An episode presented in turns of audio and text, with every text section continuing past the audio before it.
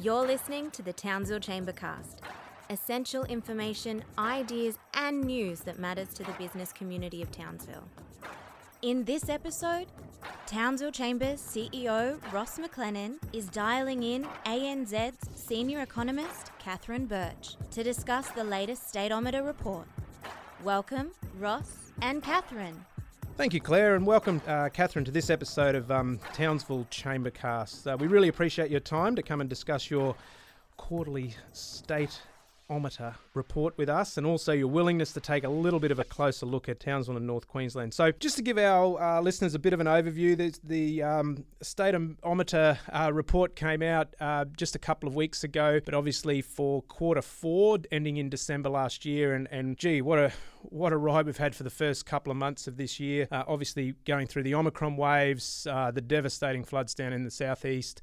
Queensland and northern New South Wales, and of course the uh, the uh, overseas news as well with the Ukraine uh, Russian uh, situation as well. So, look, Catherine, I guess we're going to talk about a lot from your report, but I, I guess some of these more recent news is also going to form a part of this conversation. So, so welcome and thanks for joining us here on Townsville Chambercast.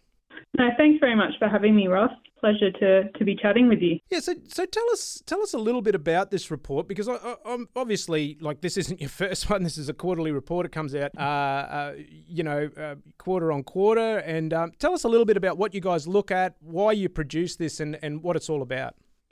So the main reason we produce this report, the Stateometer, is to be able to look at how the different state economies are performing, both relative to the other states and territories, but also relative to their, their history or their trend performance as well. Um, and that's also important because we usually only get gross state product data annually. So that means sort of the, the economic, the, the equivalent of GDP data for the state.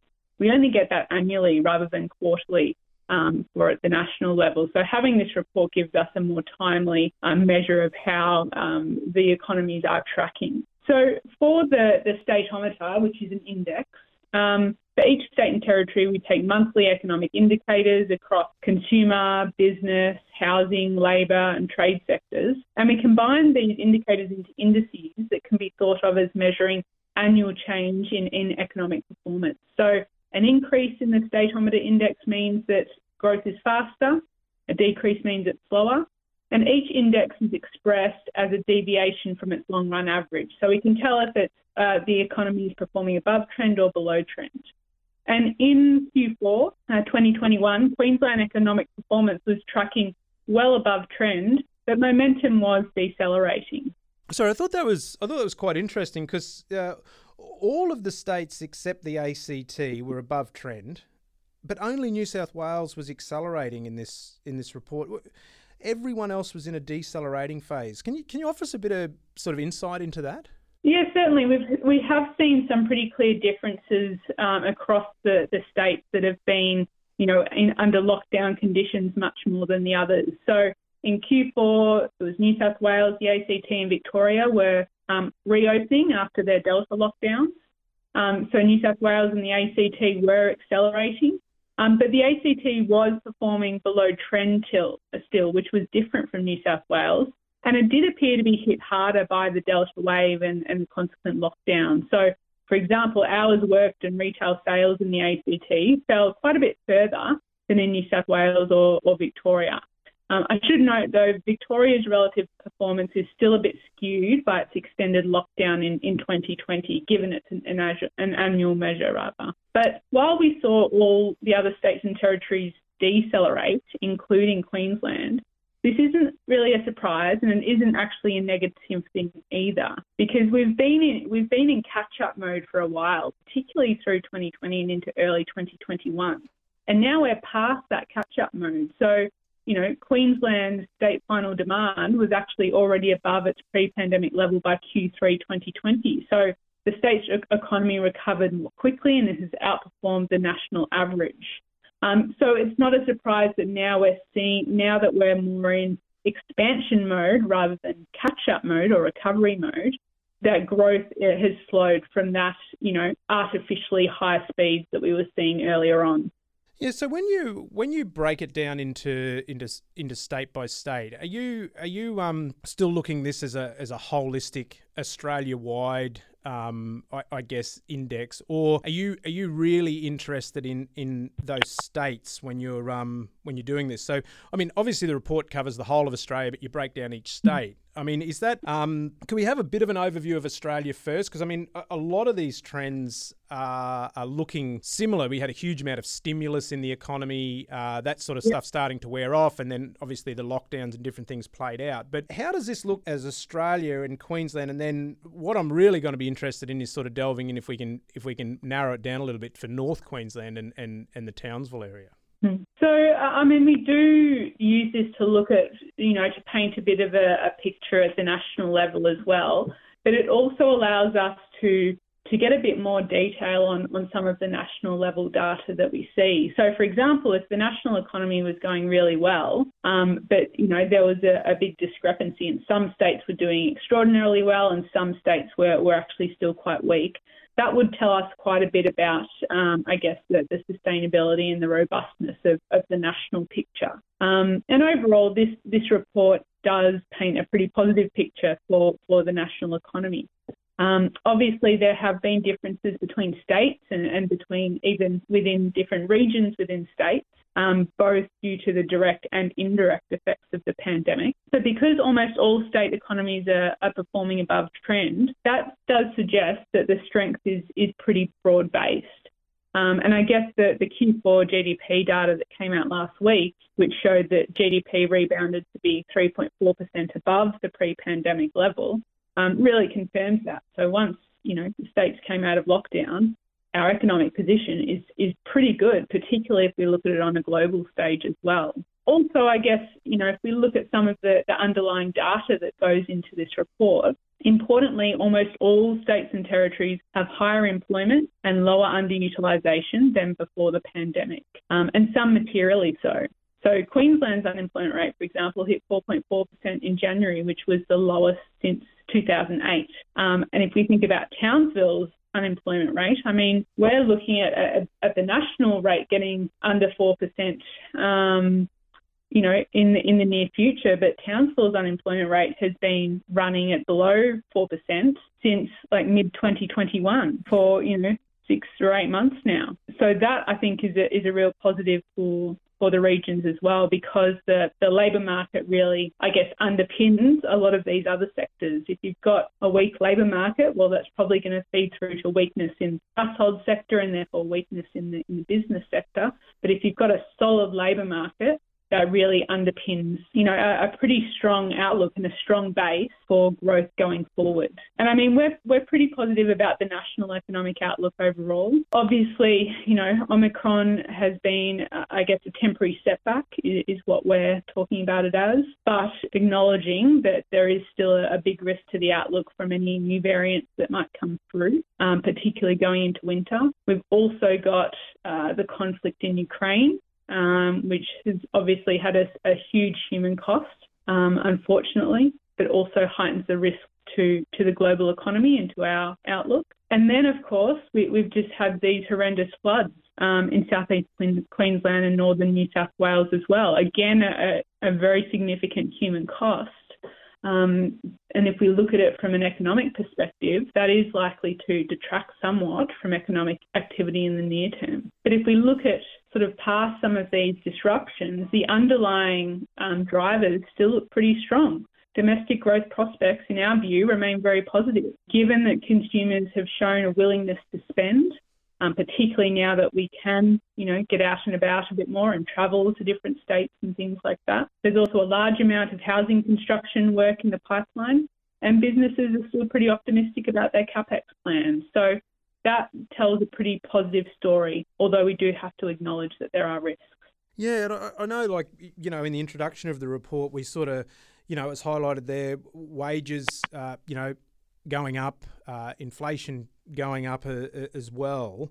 Um, have you sort of got a line of sight on where you think that's um, heading uh, and, and, and where that's going to end up uh, over the next sort of, you know, 12 to, to 24 months? Yeah, we're, as I said, we're pretty positive about the economic outlook. Um, and I guess what we look at it as well, what are we expecting for the labour market? How will that affect wages? How will that affect, affect inflation and how does that flow through to what we can expect on monetary policy or interest rates as well. I mean, if we look at the, the labour market as a, as a starting point, we're at 4.2% unemployment nationally.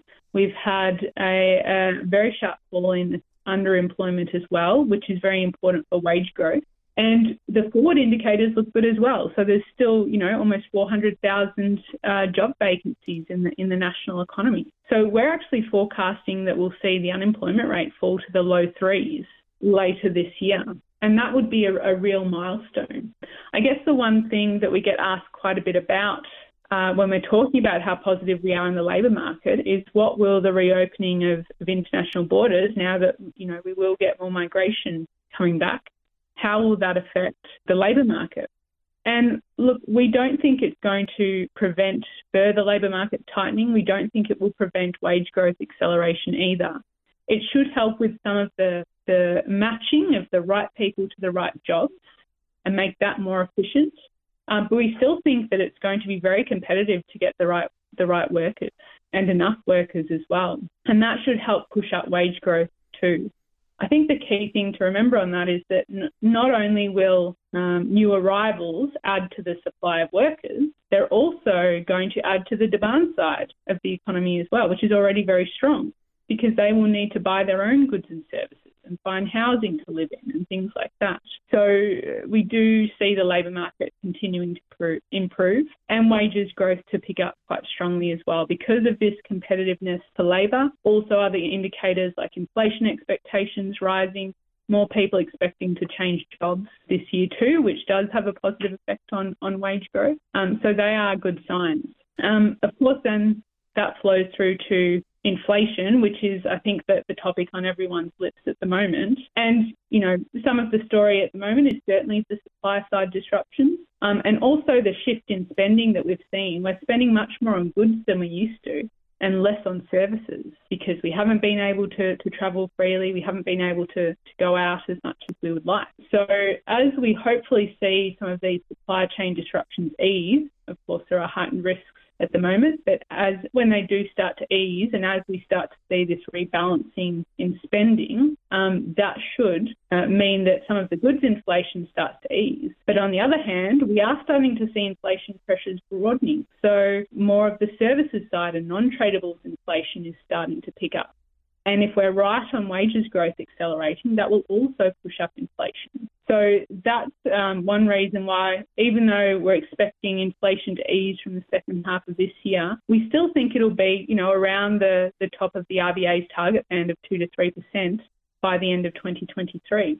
And that will mean that we'll need to see higher interest rates to try and bring inflation down. Like, like fundamentally, how do you, how do you, do you think that's a major, like, because what you're saying there is, is we've got wages growth, we've got, uh, you know, people walking, they're, they're, spending, well, specifically more locally on a lot of things and, and keeping it going a little bit longer. Uh, we're going to try and bump the interest rates up there to put put a little bit of a squeeze on. But um, I know here, like with our medium house pricing and and our you know expenses for those sorts of things compared to a lot of other parts of Australia, we're probably in a very good position to weather any sort of interest rate rise uh, hmm. rather mm. than the big cities. But do you, do you think this is going to have a, a, more of an adverse effect on those cities, or or do you think, or the, I should say, the capital cities, or do you think this is going to sort of go hand in hand? Um, I think it's a good question, and I think the regions will be um, more resilient uh, overall. But actually, I mean, if we take into account our forecast of the cash rate, we've got the cash rate starting to lift in September this year, getting to from the, the current 0.1%. We have it getting to 2% by the end of next year and, and then actually moving higher because we think inflation will still be relatively high at that stage. So we could, for example, see a cash rate with a, a three in front of it.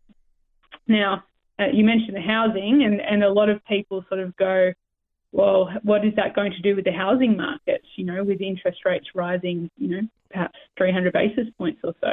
But if we look at it in aggregate, household interest payments even if we get a cash rate to 2% by the end of 2023, interest payments should be a smaller share of household income than we saw in the years leading up to the pandemic and still below the, the um, long run average. So that should mean that in aggregate, um, households should be pretty resilient to this, but that that average does mask disparities. So in some of the, the capital cities, particularly Melbourne and Sydney, for example, where you know uh, to take on a, a, lot of debt usually relative to income to to actually buy a house here. Um, people who may not have saved saved too much extra during the pandemic, um, who may have fixed their rates at the lowest point in the cycle and will be facing higher fixed and variable rates when they do refinance some of those households will fall behind and, and unfortunately will not be able to keep up with those repayments. Um, but given that that more regional areas, more regional towns like Townsville, um, I think my own um, area that I live in in Geelong as well, are not as exposed, I think, on the whole, to that actually going forward. So obviously, again, there is disparity bet- between households within the regional cities as well. But I think places like Townsville are going to be on the more resilient side, particularly if we see wages growth picking up in, in, some of these areas as well. Of course, we do have to balance that with, with some of the uh, some of the deterioration in housing affordability that we've seen over the past two years as well.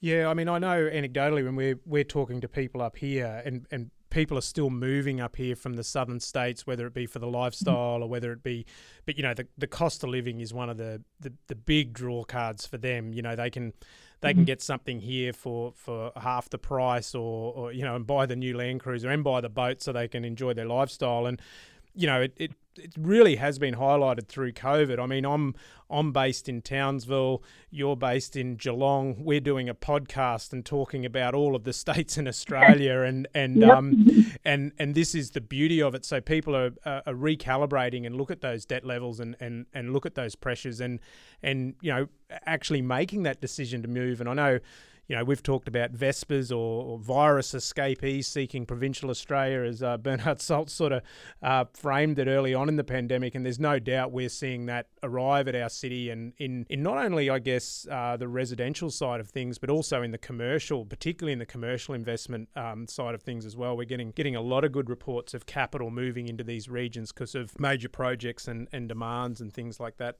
sort of filtering through. But um, I, I did pick up in the report too. You, you, you the, the headline for Queensland, and, I, and I, I did enjoy the quirky headlines to each uh, each state. You know, I'll give you a, a, tick there for interest as you as you're getting through the report. But um, the Queensland was make hay while the sun shines. Now, I, I I have to reiterate, it shines all the time uh, in North Queensland, we uh, or, or, Queensland. We get a shower of rain, uh, unfortunately, too much every now and then. But yeah, so if anything on your, your page there, make hay while the sun's fine, but um, make more hay while the sun is shining might be a more appropriate um, tick there. But we did notice a couple of little drops there um, in in Queensland, and you've probably covered that a little bit at the moment. So I, I, I guess what I'd like to see is is you know where do you see Queensland and then North? Like, is there some opportunities here? I mean, I've just, you know touched on the affordability side of things. Is there something that you're seeing with these trends that that Queensland is doing well? Oh, certainly, and I think that that affordability point is um,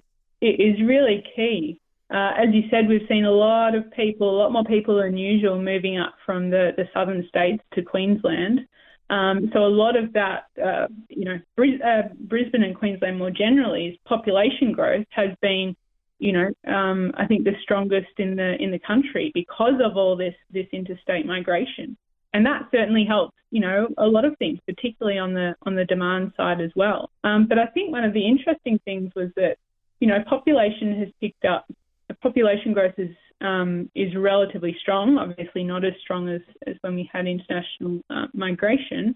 It's still pretty strong, but most of it is around Brisbane, around Sunshine Coast, around Gold Coast. That's where the strongest population growth in Queensland has been. But if you look at somewhere like Townsville, which, and I'll use my own town as, as another example, Geelong has seen quite strong population growth because, you know, even as people uh, move to Geelong, it's still once people start going back to the office in Melbourne more, you can still get there. It, it's within it's within reach. It's you know an hour or so on the train. But what was interesting is you know Townsville probably not as, as accessible uh, if you need to go in a couple of times a week to an office in Brisbane or something. But still, population growth has been stronger than a lot of other parts of Australia, even without that, that benefit perhaps. And one of the other things that, that jumped out in the um, employment data when I was looking through it is that there's actually been quite a significant increase in professional services employment in Townsville as well. So that suggests to me that actually some people are picking up and moving. Maybe they'll be working remotely, you know, most or if not all of the time, and that also helps with the with the local economy too. I think if we if we sort of turn back to, and I know your your question was on Queensland more generally, and Queensland making more hay while the sun shines. and I mean, we have seen, you know, housing, labour, the trade components uh, that are part of the Stateometer index are all still well above trend. We've seen, you know, uh, the Brisbane housing market again has been very strong, and some of that population growth has uh, really contributed to that. As I said, the labour market uh, is going quite well, but there have been some uh, pullbacks, I guess, in some of the data that we will be watching. For example, we saw a fall in construction activity in Q4. Although having said that, it, it came after quite a strong a strong period, and there is still a lot of work in the pipeline.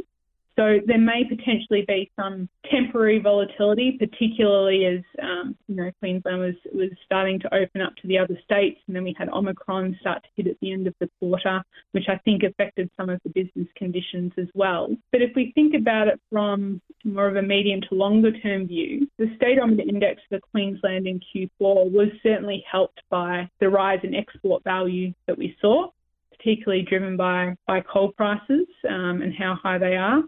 Uh, and obviously, some of the, um, uh, the geopolitical issues in the world right now do mean that commodity prices have been quite high. But that's something to consider as we go forward as to how long that will continue to, to underpin Queensland's economy because it's sort of an un, unusual situation at the moment that won't be a, a permanent fixture, I guess.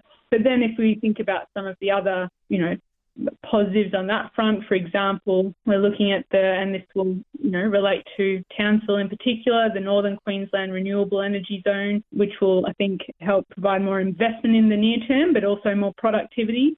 Um, as well over the longer term and, and help again households by bringing electricity prices down further. So th- there's a lot of moving pieces. So I think we have to be careful about reading too much into one quarter of data um, and note that there is, you know, an unusual amount of volatility at the moment.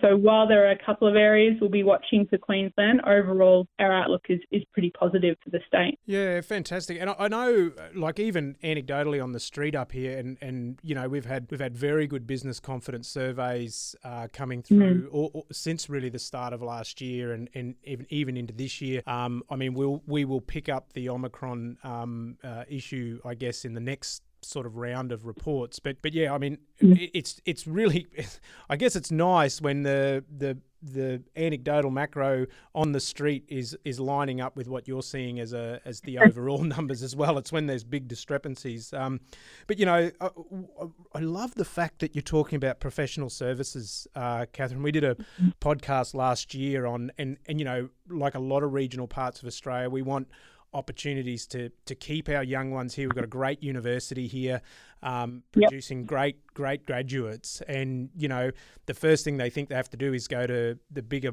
bigger centres to to write the report that about Townsville. So um, you know it's fantastic to see some of this this great knowledge and professional services moving into these regions and and capitalising, mm-hmm. as we said, on the lifestyle and the affordability. Yeah, I definitely agree, and I think I mean, you know, for years leading up to the pandem- pandemic, we, you know, we're talking about all the digitization and the new technologies that mean that we could, you know, speak to people around the world at, at any time, and we didn't actually have to be, you know, in a central um, uh, office or something. But actually, we were still seeing more and more of a concentration in the cities. So I think this um, this really sharp swing towards more flexibility, towards more remote working, um, will help, you know, regional cities and also not even just, just regional, but also some of the um, suburban areas as well. Because if you if you have people staying uh, working from home, where whether it's in Townsville, whether it's you know in in a Melbourne suburb or a Brisbane suburb, you know, those people are going to be going to their, their local to get some lunch or, you know, going to be able to, to take their kids to the park or have that work life balance as well, which I think is, is really good, not only for, for people's personal, um, you know, satisfaction with work and, and the, the work life balance, um, but also, you know, it can help with, I think, productivity as well. And having that those additional opportunities, having those, um, uh, I guess, new networks, more on the ground sort of experiences as well. So I think, you know, some of those things will be a silver lining for uh, regional cities or regional areas like Townsville. Yeah, and um, look, undoubtedly we're we're already seeing it. So, and I mean that's the great thing. And um, you know, I think I had one more question for you was to was to take a bit of a deeper dive and, and hone in on Townsville. To be honest, Catherine, I think we've covered it. I think we covered it in, in general conversation. Um, and look, I, I, I really am thankful for you for your dialing in today and and um and sort of honing in a little bit on regional Australia for us because um I know the trends uh, are similar, I guess. But you know, to actually get someone of your caliber to to sit down and break it down for us and, and, and talk about our marvelous city and, and look at that data. I mean, that unemployment rate is is exceptional, um, and it's mm, we don't have to go back far until you know we, we were sitting in offices talking about unemployment levels in the teens. So uh, it, it it really is great, and and um, the the people of Northern Australia and, and particularly regional Australia should be incredibly proud. But but once again, um, Catherine, is, it, is there anything you want to leave us on, or if there's any other, um, you know, I can I can give you a weather report or something. It's not it's a bit hot up here today, but um, you know, are you, are you, planning your? I guess we didn't touch on tourism, which is a massive thing up here in Queensland, and, and something that's definitely yeah. been missed. And uh, so I think you know, once all you guys, uh, it gets a bit cooler down there, you'll be you'll be looking at options to to nip up here for a for a short break away. Uh, I certainly wouldn't mind uh, escaping a uh, Geelong winter to come up to Townsville for a trip. Um, and I think I think things will be better for, for domestic tourism this year. Um, I guess you know there, there's quite a bit that's made about international tourists versus domestic tourists as well.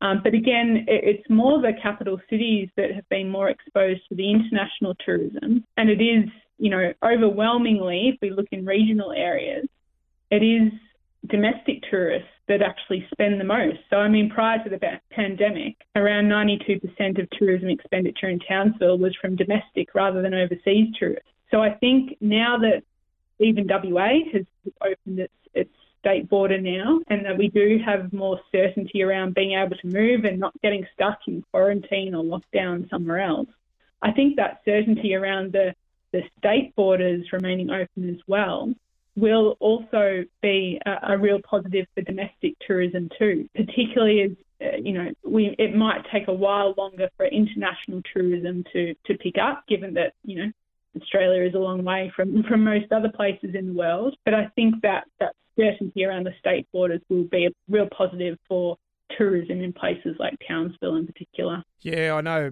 You know, personally, you know, mother-in-laws are allowed to travel again now, so that'll be a, a massive economic stimulus uh, at, a, at, a, number of retail stores and ice cream parlours around the nation. So um, get get the uh, get the grandmothers moving again, I say, and and let them um, stimulate economies all over the country. Well, I mean, it looks like that might be happening already because if you look at the Townsville um, employment data, um, employment in the accommodation and food services sector is actually higher than it was before the pandemic, which is very different from the national trend.